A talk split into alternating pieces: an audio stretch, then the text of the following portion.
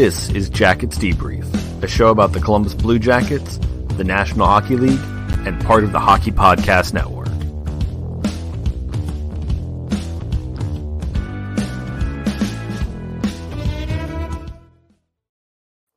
Hey everyone, welcome to the show this week. Uh, kind of a little different, no guests this week, but we're just gonna have some fun riffing on hockey, drinking some beer, having a good time. So I'm happy to have you along for the ride here today. Uh, not a lot of news this week. We're all just kind of waiting. Um, I mean, there's been reported stories and rumors and whatnot, but we don't really have anything concrete. Um, right now, from what I understand, the board of governors for the NHL is meeting on Wednesday.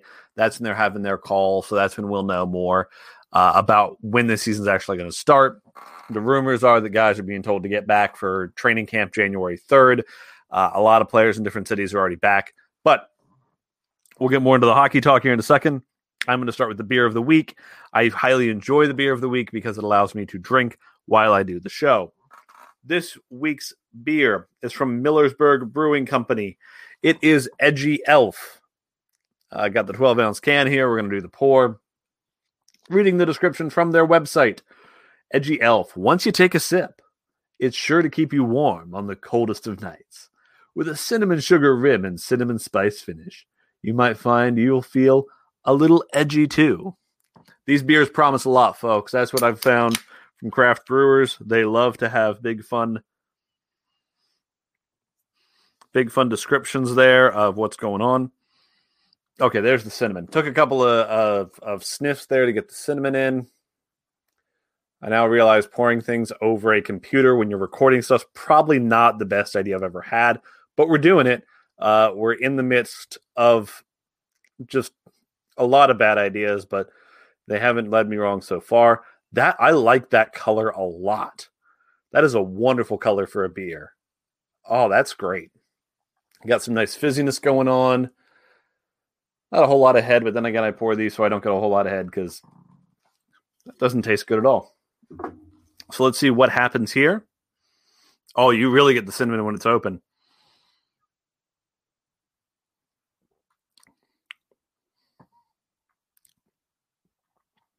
Yeah, uh maybe it'll grow on me through the show, but uh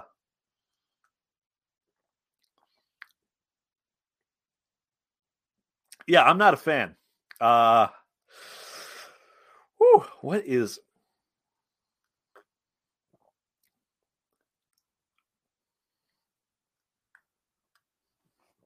Man, you have so much of the cinnamon especially in the aftertaste. That uh it's just not yeah, it's not uh, it, uh, it's not what I would recommend there. Um at, all really. It's just not that just not what I would I would recommend. I'll say that for for certain right now. Um it, man, that cinnamon flavor is really strong, and I'm just I feel edgy, but uh, it's not a good thing. So anyway, jumping into the hockey talk for this week, um, a story I haven't talked a lot about, but I'm excited to, is the uh, Max Pacioretty rumors out of Vegas. Um, because with Max Pacioretty, I mean, talking about him first of all, as far as as, as a player goes, he's really good. Um, for those of you who don't know, the Vegas Golden Knights have gotten themselves into all sorts of salary cap problems here. Right now, they are technically over the cap by just about a million dollars. So they have to make some moves. Uh, the big thing was this offseason, they made the big move signing Alex Pietrangelo to a big deal uh, with $8.8 million a year. And that was after signing Robin Lehner to the 5 by 5 uh, year. So it, it he's they've got a lot. They need to free up cap space, and it seems that they think Max Pacioretty might be the way to go on that. Now, Max Pacioretty is a very good hockey player. If you look at the stats, if you're watching the video version of the show, uh, again available on YouTube, or we do these live as well. Um, he is a I mean, he's a guy who last season, even in that shortened uh, season there, got in 32 goals. Uh, I mean, every year the guy's in the, the 40 point club. He's a great winger. Um, his possession metrics are strong as far as, you know, his Corsi, all that kind of stuff. Uh, he, he's a really good player. And he and here's the thing where I think Jarmo Kekalainen is going to be interested in him. And there have been reports that they are the Blue Jackets are interested in Max Pacioretty. He's a left winger, so he fits kind of a position of need for Columbus, and he's still got three years left of team control. And he's 32. So if you can get the last, you know, three good years out of Pacioretty, honestly, two good years, and then you trade it, and then he's done. Because that's the thing. When you trade for this contract, you're trading for it knowing you're not going to sign him again. You're going to get those three years, and you're done. I mean, unless he's coming in at a super value deal or he maintains quality in a way that nobody really thought he was going to. When you get Pacioretty, that's it. Uh, you're getting him for those three years. The question is, what would the Blue Jackets have to give up? Now, the good news is the Blue Jackets, if they want to make a deal that's salary out, salary in, they could do that. They could go. Uh, you know, we could trade somebody if we think there's somebody on the on the books who's just not there. I mean, it, you could do that and and free up this space. Um, honestly, one that just came to me. So Max Pacioretty, um, he's got a contract worth seven million dollars. The Blue Jackets, now they would have to send something else because the the the the Golden Knights aren't just going to trade him for nothing. That's not how this is going to happen. They're going to trade him saying, "Hey, we need." Honestly, it's the, what they really need is the space. Uh, I fully expect what they'll do is because they've been trading uh, prospects to get like they traded Nick Suzuki, uh, one of their highest rated prospects when they got uh, Pacioretty to begin with. My guess is they're going to want prospects or picks back, but Vegas is not a team that's cash poor. Um, so I could see the Blue Jackets saying, "Hey, here we go. Let's do this." Let's send you um honestly for a player as good as Pacioretty, I would probably go a first, a second, some kind of prospect. Um, are you going to give him Foudy? Maybe, maybe not. But I mean, the idea behind getting Liam Foudy is Liam Foudy is going to be a good player. Uh, but if but he shoots left, I mean, you're. I mean, the thing is, yes, Foudy would be on this team this year, but if you're replacing him with Max Pacioretty for three seasons, you're very much signaling a desire that you want to win now, and that that's what this would be for the Blue Jackets if they go with Pacioretty, is to go to move now, and I can see them trading uh, a couple of player, you know, a couple of picks for that. I would look at working in the deal. Um, Brandon Dubinsky or part of Brandon Dubinsky's contract because what Gold, the Golden Knights can do, since they aren't cash, since they if they don't have an issue with with cash, they can trade for Brandon Dubinsky, so they save a million one point two five on on salary uh, as far as the cap goes. But Dubinsky also gives you where you can use him on your uh, long term injured reserve. So all of a sudden, Vegas goes from saying, okay, well, let's get a couple of firsts and yeah, we'll take this player back from Columbus because Columbus wants a little bit of cap space. They can put him on LTIR, so now Vegas has all the cap space they need, uh, considering they freed up the the million they needed to get under the cap. Then once the season starts, they have they have what five and a half, six million more dollars available to them. So that's that would be a good move for them in my mind. I think it's not a bad way to go if you're the Vegas Golden Knights.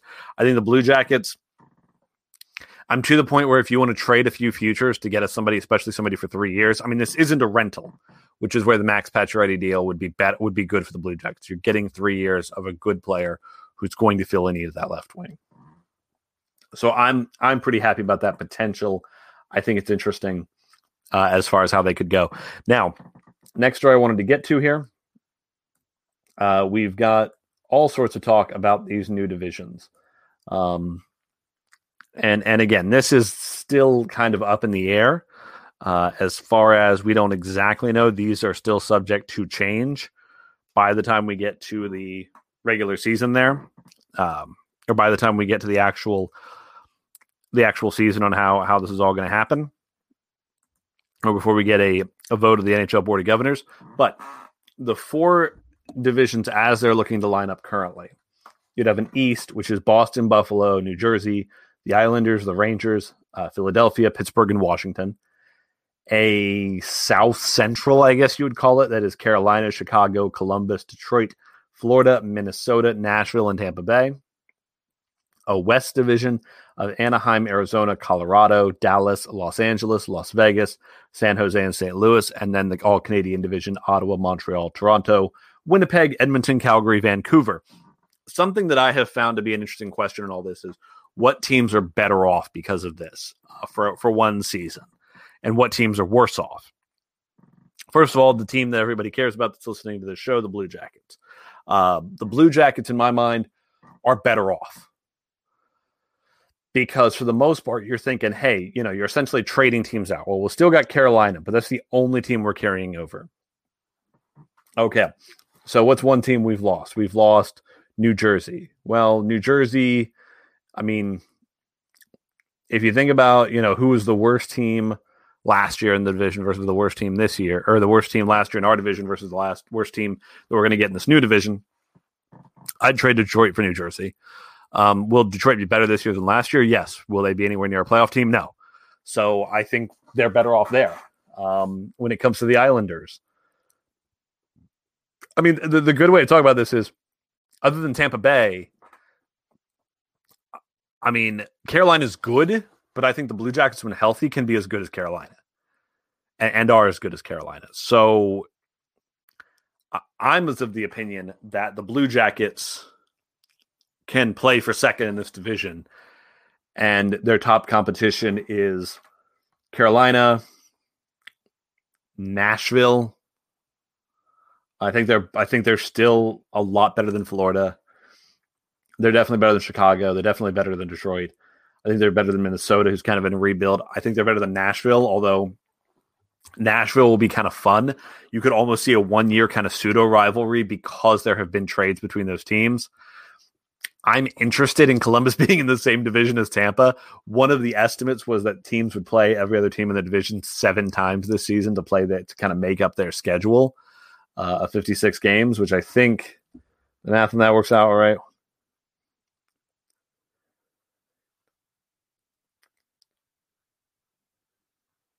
Well, it wouldn't work out quite right because if you only played them seven times, you have seven other teams in your division, so that gets you to 49 games. So it'd have to be even more than that. But the Blue Jackets in Tampa, kind of a budding rivalry in a lot of ways. I mean, at this point, their playoff series have both been memorable.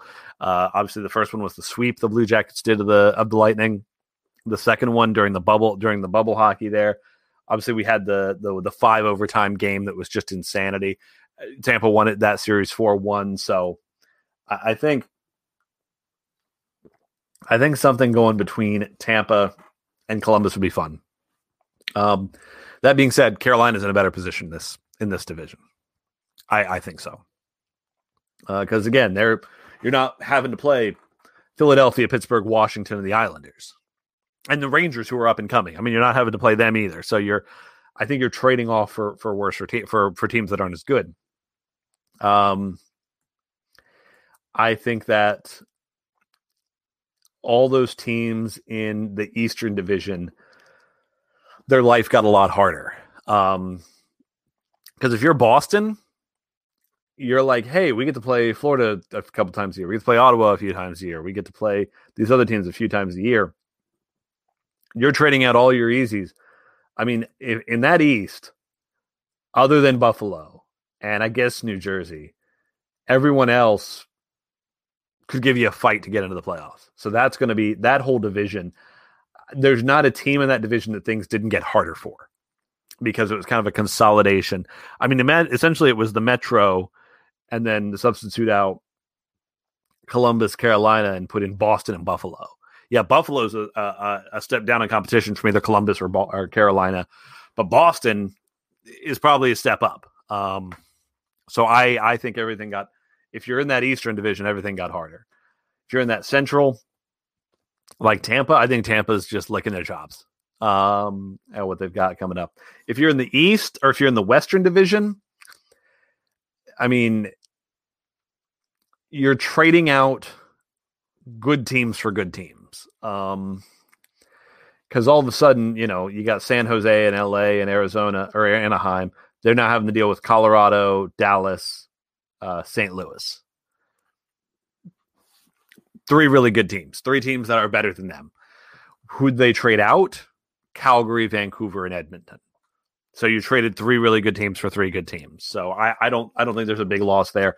If you're in Canada, I think life got harder because there's really, in my mind, only one team in that that if they don't that if they were making the playoffs would be a, a surprise, and that's Ottawa. So I think what we're looking at there is a tougher division. Um, so if you were going to ask me what we're looking at here as far as everything goes in the East, things got harder for you. If you're a team that's going to be in this year's Eastern Conference, Eastern Division, if you're in that Central, and you are, you know, the what I think are the top three teams in there: Tampa, Tampa, Tampa. Gee whiz, somebody help me! Tampa, Carolina, uh, and Columbus. I think life got a little bit easier.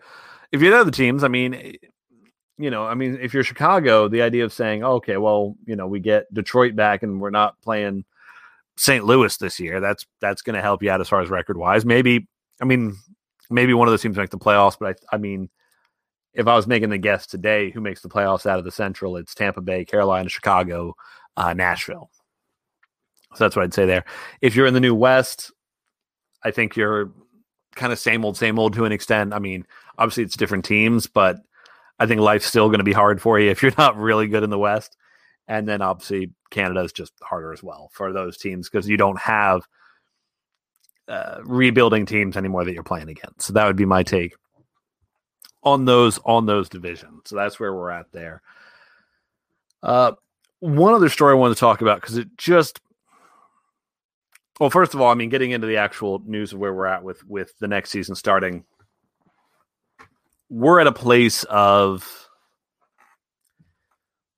we're waiting on on this board of governors meeting to approve what's going on. It looks like the players won in their game of chicken with the owners. Uh, as far as making sure there are no concessions because there aren't going to be any concessions for this season. So we're actually we're getting a season it looks like, which is good. Uh, this is all obviously pending what COVID actually does because if there's outbreaks and things get shut down or team, whole teams get shut down, uh, you know, obviously that I we can't plan on right now. So we'll see what happens. Um, I did I did see that the in the ECHL the uh, Cincinnati Cyclones they've shut down for the season. Uh, they're just not playing, which which stinks for that fan base. But at the same time, we talk about how the NHL is reliant on gate revenue that's infinitely more for something like the ECHL. I mean, nobody has a the ECHL does not have TV deals. If they do, they've got like you know that one local station who maybe they pay for airtime and then they try and sell the commercials or something. It's just not not a business model that's going to survive something like this when you can't have spectators. Uh, I saw rumors saying that this may be the end of the team. I don't know if that's true at all. That just seems like rumors. My guess is the way the ECHL is structured if they have to shut down for a season, they're not paying out a bunch of people. They'll probably have to lay some people off, which which is bad. But I mean, if you don't have any money coming in, eh, I mean, it's not like ECHL teams are, are just raking in the cat, raking in the cash or anything. So, so we'll see what happens. I mean, maybe they'll get a similar situation. What happened with the, I think it was the Jacksonville Ever Everblades or something. I think Tim Tebow and a few other people got together and bought that team in the ECHL. Maybe something like that happens for Cincinnati. Who knows? But maybe everything's just fine there, and it's just going to be uh, a season without hockey down there in the Natty. Last story I wanted to discuss, and it's one that, as a Blue Jackets fan, I found infinitely hilarious because a few weeks back we talked about Dom Luszczyszyn of the Athletic did his fan confidence rankings when it came to front office and ownership. Well, the NA, uh, and this happened back on November 30th, so it's been a couple of weeks. But NBC Sports they're they're man, man they're Adam Gretz. NHL Power Rankings ranking the NHL general managers. Where do you guys think Jarmo ended up on this list? Because there's the top, the elites. He wasn't there. That takes us one through five. Established names and strong track records. Starts with Lou Lamoriello at six. Goes down to Brian MacLellan at the Washington Capitals at nine. Then we get to definitely above average. We start with Kelly McCrimmon of the of the Vegas Golden Knights. Nope, that gets us 13. Middle ground. Jeff Gorton of New York Rangers is, is number 14 there at middle ground. Last one in that group is 22 at Kevin Cheveldayoff. There's Jarmo Kekalainen, 19th. 19th. I'm sorry, that's silly to me. Um, because you talk about general managers and and I get it that Jarmo doesn't have a ton of success at this point. Granted, he had to completely rebuild this franchise. But essentially this is saying that Marc Bergevin is better than than Jarmo Kekalainen, which I'm going to be honest with you, I don't see. Um, the GM of the Los Angeles Kings who, while he may be good, I mean, if the if the knock on Jarmo Kekalainen is you haven't done anything yet, all you, all all the Kings have done is start tearing things down and trying to make trades. So that one surprises me. Jeff Gorton, he if it wasn't for the Panarin deal and the number one pick they got this year, both I would say are a bit of luck when it comes to what Gorton's job has done. Because let's be clear here, it's not like the GM of the New York Rangers did some amazing sales pitch to Artemi Panarin, and that's why he went there. Artemi Panarin was always going to New York City. He wanted to go to a big city. That's what he wanted to do. And then they get the number one overall pick by the luck of a dang lottery ball. I mean, of course. Of course, they're they oh, oh he's 14th. He's he's real good there. Ken Holland I don't know how you say Ken Holland's on this list. I mean, this the, the, end of his Detroit tenure was not good, but I like his start in Edmonton as he attempts to clean up Peter Chiarelli's mess. This offseason has been especially productive with the cheap additions of Tyson Barrie, Kyle Turris, and Dominik Kahun. Most of the team that's done anything is the team that was there when he got there. He traded away a bunch of second round picks for players that he didn't even bother keeping when it came to Andreas Athanasiou and um, and uh, Mike Green Of course, I think Mike Green retired. But either way, traded a bunch of second round picks. He had nothing to show for it. So that doesn't make sense to me. Um, Kyle Dubas. This this one I find interesting. The most polarizing general manager in hockey, mainly due to his perception within the insane hellscape that is Toronto hockey, the Toronto hockey scene. Overall, I like the moves he makes. He has a plan, he sticks to it, and he does not let outside voices dictate his path. The lack of postseason success combined with Lamoriello's success in New York has put a massive target on his back. Winning in the playoffs will change that. Sometimes that requires forces beyond the general manager's control. That exact paragraph, with the exception of saying they're polarizing and talking about Toronto hockey scene, could be said about Jarmo Kekalainen. The lack of postseason success has put a massive target on his back. Winning in the playoffs will change that. Sometimes that requires forces beyond the general manager's control. He's won more in the postseason than than Dubas and the Leafs have. I mean, let let's be clear. I mean, yeah, I'm not saying any of these guys are bad. I just find the power ranking of it to be arbitrary and strange, and probably based on just overall media perceptions. But a bit of it's garbage. Um, the Jim Rutherford one at eight is hilarious. That one's hilarious. That one's ridiculously bad. In terms of entertainment value, he is in the class all by himself because he never stops trading people. He's won three Stanley Cups with two different organizations, and that commands respect. There have been a lot of home runs with Pittsburgh in terms of his roster moves. He also had some massive swings and misses. The latter has happened far more frequently the past few years and might close their window faster than it should. Jim Rutherford inherited something that was ready to continue a dynasty. And yeah, and and the thing is, yes, they've won cups, but it's not anything he did. It's hanging on to what the Penguins had. Honestly, the one they had against Nashville, they were kind of lucky in that one. They just happened they they got puck luck in that series. They had a better shooting percentage. Now, some of that is they have talent that has a better shooting percentage, but I remember Nashville pretty much dominating that series. Rutherford at eight is silly to me. That doesn't make any sense. And I, and I guess he's including yeah, combination of career achievements. So I guess that's what gets him that high. when I think of a power rankings, I think of who do I want in terms of in front of my office right now? Who do I want running things right at this moment? Um, some of these high up guys I could definitely see Joe Sakic, Steve Yzerman. Those guys I think are hard not to say yes, that's who I want. Um, but some of these just seem kind of arbitrary and strange to me. So I, I don't get that. I think Jarmo, again, it's just the Columbus thing. Oh, you're Columbus. Nobody has strong feelings one way or another. So that's that is what it is. Although I will say one one group that now has very strong feelings about Columbus is Seattle soccer fans, which I I find to be fun because you know what? I I want Columbus to be I think it'll be better when the Blue Jackets are hated a little bit because that'll mean they're good. Um, right now, there's still this just this sense of uh, of of not really liking or hating them. Um, and and I think you want to start beating some teams so teams don't like you anymore. So that's where I'm at. That's where I, I would hope to see. So, you know what? Thanks everybody for watching. Thanks for listening. Uh, if you like the show, like it, rate it, however, whatever you're looking at there. Um, thank you very much for watching, listening, whatever it is you're doing and go Jackets. Please subscribe to the show, follow us on Twitter at Jackets Debrief, and thank you for listening.